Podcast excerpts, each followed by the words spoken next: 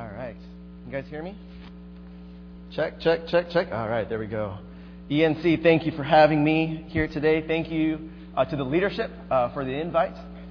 A um, couple other uh, sort of quick things about me. Um, I pastor a church up in Cambridge, uh, but I'm also very excited to be a part of a denomination called the ECC. And very happy to announce, and, and many of you guys know this, that uh, we planted a church right here in Quincy uh, called High Rock Quincy. Uh, and so if you currently, oh, there's a contingent here. if you don't currently have a church home, I, I, strongly recommend it to you. If you have any questions about that church in particular, uh, please feel free to grab me afterwards. Um, other things to note about me is that I come from a weird family. I have two little brothers. Uh, one uh, currently does artist management with a rapper named Snoop Dogg, aka Snoop Lion.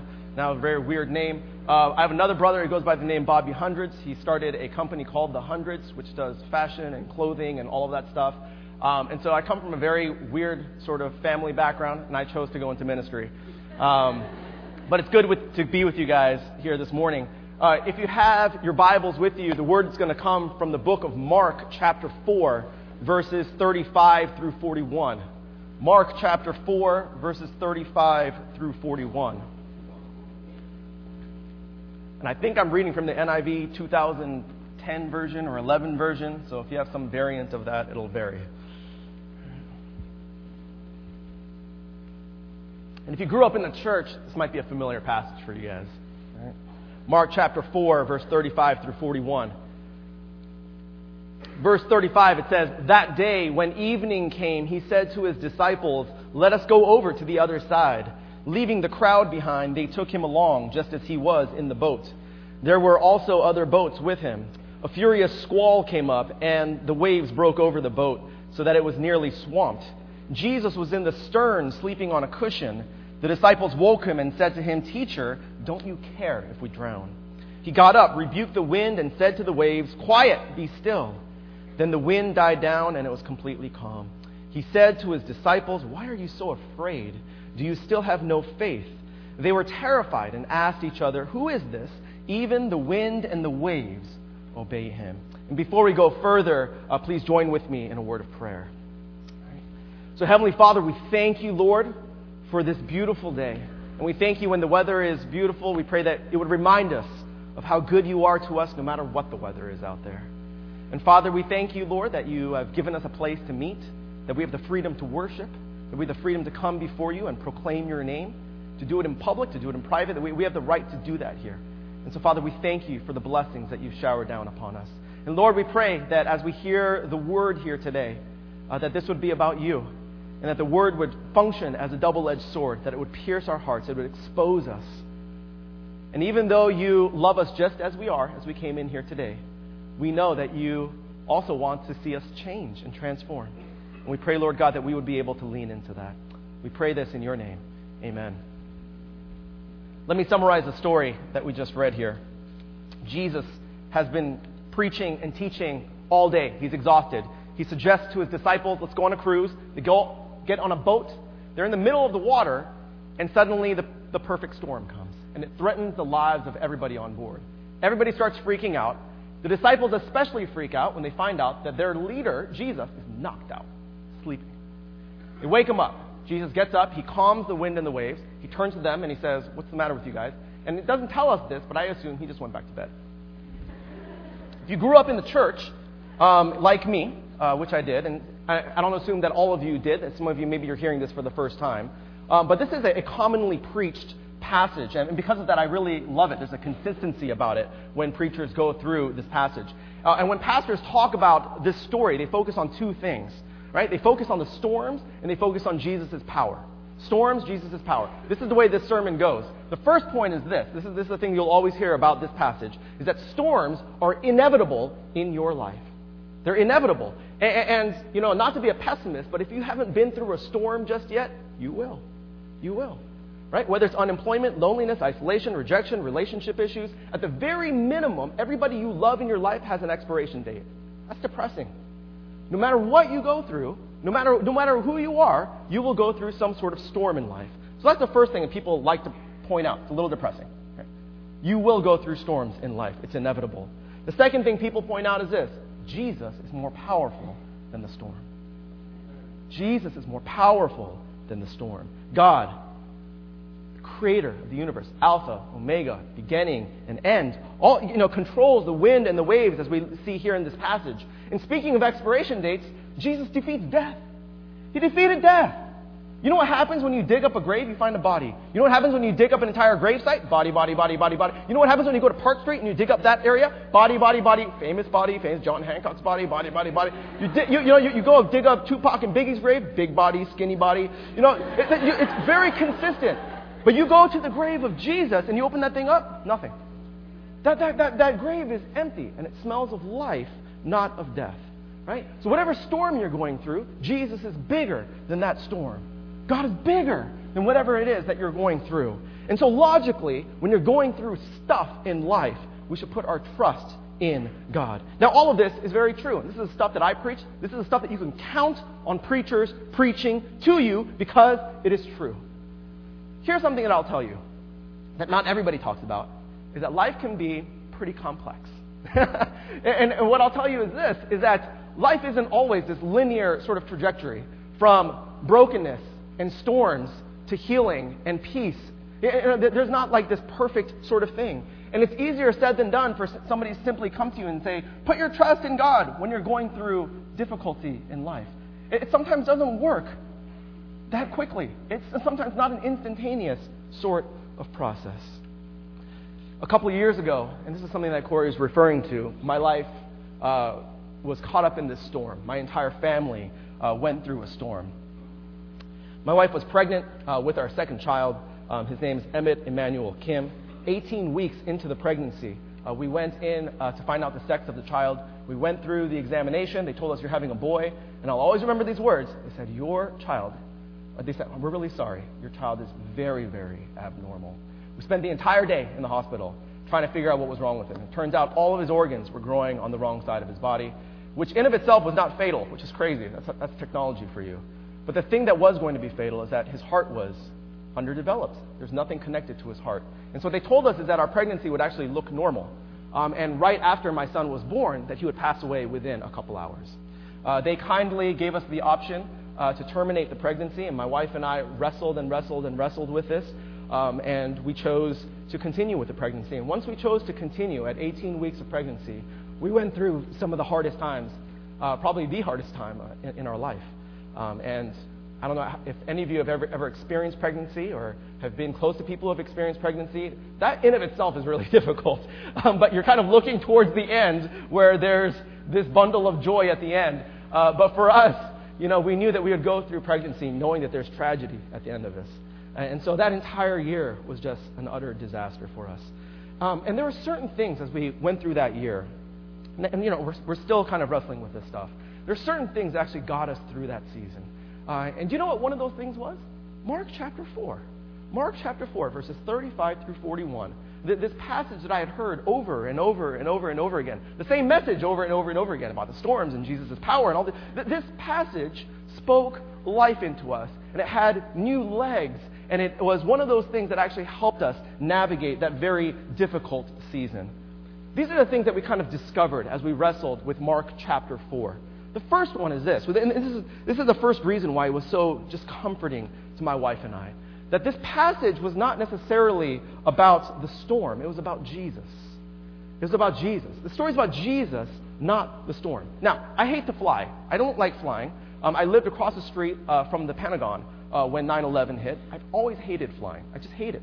And when I'm on a plane, the turbulence just gets to my head. I, I, start thinking through the logic. I start thinking, like, how is this thing held up in the air? I don't get it. You know, and you just start doubting. Um, and the thing that I do, and again, I don't know if I'm unique in this, but whenever there's turbulence or something happens, I want to take a survey of everybody in that plane. I want to go up and down and be like, didn't that sound kind of weird? Isn't that strange? Don't you think a group of us should go up to the cockpit and talk to the captain? I, I wish I could know what other people are thinking.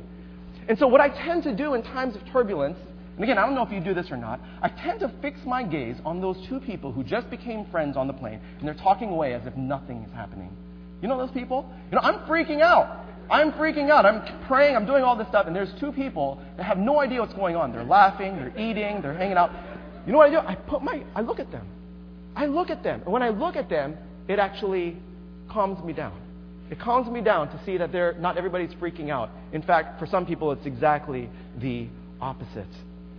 In this passage, what we're told, and I think one of the things that we need to learn here is that we need to take our eyes sometimes off of the storm and place them onto Jesus. We need to take our eyes off of the turbulence because if you just keep looking at the turbulence, you'll freak out.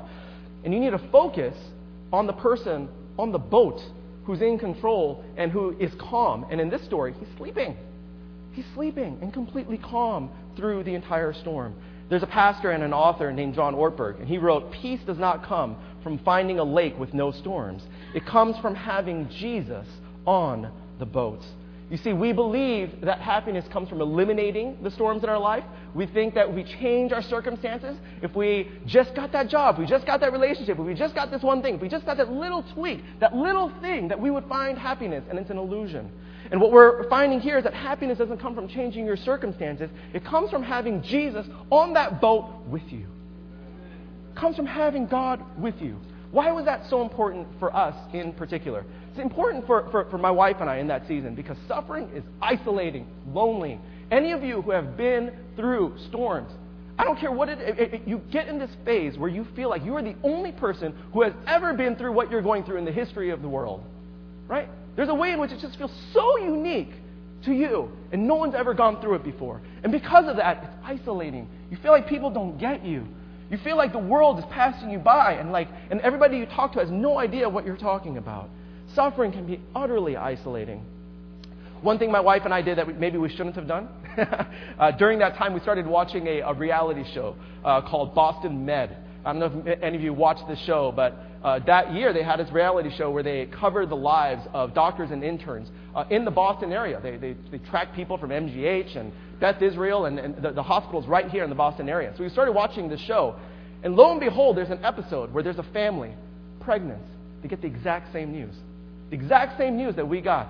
And so we're fixated. We're like, we shouldn't watch this, but we're totally watching this now. We're totally watching this. They walk into the hospital, and we're like, that's our hospital. They walk into the waiting room. We're like, that's our waiting room. They talk to the nurse. We're like, that's our nurse. That's our nurse. Those are the people. In that show, what ends up happening is the doctor comes to them and says, hey, you know, this is a very fatal sort of condition, but we have a very risky sort of surgical procedure. Would you like to do it? They say yes. At the very end of the show, we're just told this at the, at the, very end that they chose to go through with the surgical procedure, and that child was still living after a year. So my wife and I are like, why did not? Why did they not tell us about this? We have to learn about it on TV. So we're a little angry, but we're also very happy, very hopeful. We walk into the doctor's office. We're like, hey, we watched that show. You were on that show. You were on that show. You were on that show. That family came in there. You told them this. You told them about this surgery. That's what we want. We want that surgery. They look at us and they're like, that family's situation happens one out of every 10,000 cases. Your situation happens one out of every couple hundred thousand cases. Your situation is far worse. There's nothing that can be done. My wife and I walked out of there and we were like, oh my goodness, like, what is going on?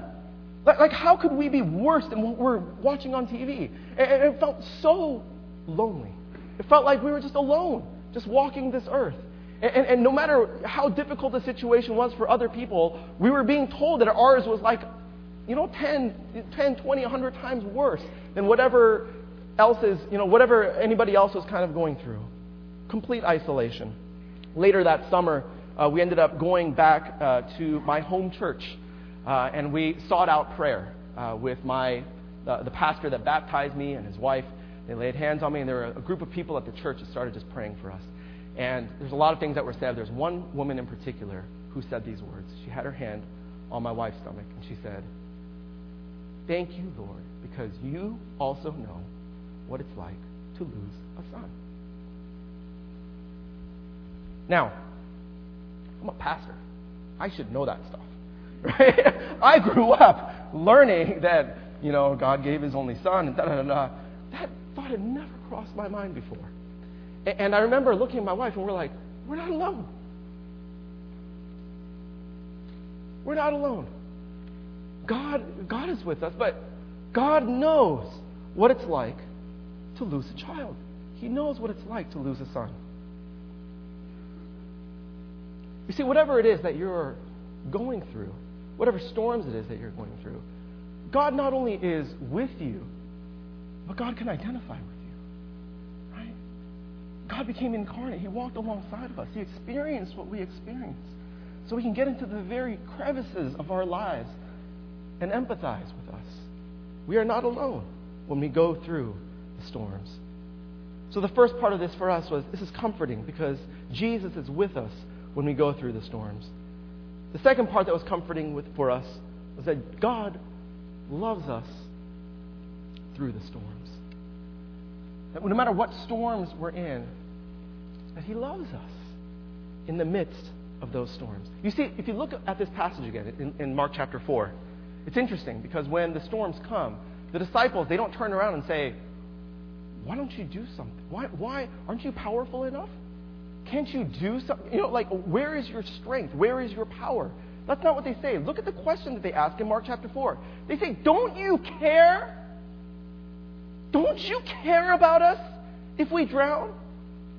They already know that He can do things. At this point, they've seen Him do all sorts of things.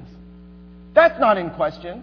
What they're questioning here is whether or not He even cares about the fact that they are on this boat and they're about to lose their lives. Teacher, don't you care if we drown? And little do these disciples know just how much he loves them, just how much he cares. Little do they know what Jesus is about to do to prove his love to them and to demonstrate his love for them. Little do they know that not only does Jesus care, but he loves them more than they will ever know, and that he will ultimately lay down his life for them. They don't know this stuff. But at that moment, they're asking, Do you even care about us at all? You're just sitting there. And, th- and I think this is part of what Jesus is trying to get across when he calms the wind and the waves. That not only do we get this idea that, yes, he controls creation, yes, he has this power, but he's also communicating, I love you. I do care about you. And when you see the works and the miracles that Jesus does when he walks this earth, he shows, he demonstrates power, but he's also demonstrating, I care about you. I love you. There's a certain point uh, for my family where we realized that we were going to lose our son. And our prayers shifted at the very end. Our prayers became very different. And so my wife and I, we started praying one prayer. And we started praying, Lord, please let my son know, no matter how much time he has on this earth, that his daddy loves him. What I realized is this is that my son could be born, he can know everything about me. He could know that I'm Asian, shave my head, that I you know, listen to this type of music, I like this type of food. I, you know, he can know all of this biographical information about me, the schools I went to, all that random stuff. He could know all of that stuff, but if he does not know that daddy loves him, that's a tragedy. If he doesn't understand that we would have given our lives for him to see him live, that's a tragedy. So we started praying, Lord, please let my child know that he is loved and that his parents love him. Um, he was supposed to live a couple hours. He ended up living four days. And for four days, we just, we didn't sleep for four days. but we were just all over that boy. Um, and everybody, you know, who saw us and, and was able to communicate with us, with us told us, and that prayer was answered. That that boy knew that he was loved when he left this earth. You see where I'm going with this? You see, for, for some of us here, you've been a Christian your entire life. For some of you. Again, not all of you. But for some of you, you've been Christian for a very, very long time. Some of you have been a Christian, Christian since you were like a fetus. If I gave you a written test, you can like fill that thing out perfectly. You know? We know this stuff backwards and forwards, forwards and backwards, and all this stuff. But you know what? If you don't understand that God loves you, that's a tragedy. That's a tragedy. That's a disaster. If you don't understand that one piece, and it's one of those things that I grew up just like, yeah, God loves you, Jesus loves you, da da da. If you don't actually get that, if you don't actually know that, that's a disaster. And I know that when God sees you, there's all sorts of things that, you, that He wants to reveal about Himself. There's all sorts of ways in which He wants to have relationship with you. But I know this for a fact. He needs to get across to each and every person in here that He loves you. You're His child. You're His daughter. You're His son. And he's saying, before you hear all of the other stuff that I talk about, you need to know that I love you. Because without that, it's disaster. It's tragedy. And it's September. You know, it's the beginning of a new school year. You're going to wrestle with all sorts of stuff good things, bad things. I mean, all, all sorts of things are going to happen here. You're going to wrestle with things. And when you're in college, you do wrestle with things. You wrestle with your faith, you wrestle with questions, you wrestle, you do all this stuff. But let me, let me tell you this. There's one thing worth wrestling over. It's the question of whether or not you understand that God loves you. Does God love me? Does God love you? I mean, not does God. God does love you. But do we get that? Do we get that? Do we understand that God loves us? That you are His beloved? That He would do anything. And He did just about everything to demonstrate that to us. Let me pray for us as we close.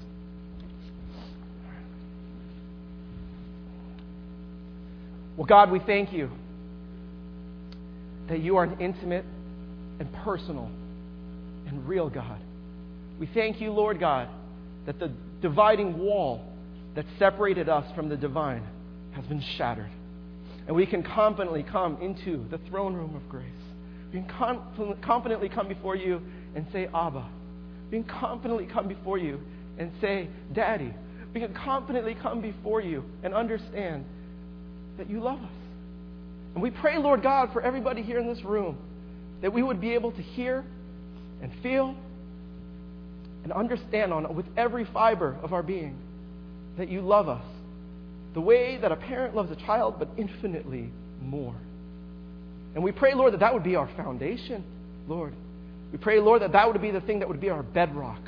We pray, Lord God, that no matter what storms we go through, the questions we wrestle with, that the bedrock that we're working with is that we are loved people. We are loved people. We are people of the cross. We are people that God looked at and said, I am going to die for those people because I love them. I love them this much, and I'm going to demonstrate it to them. And so, God, we pray that we'd be able to step into that identity and that we would know this through and through. You are good. And we pray this in your name.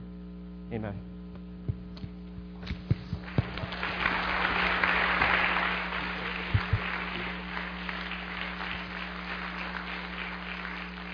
Pastor Kim will be around, and others will be here available if you want to pray or just talk to someone.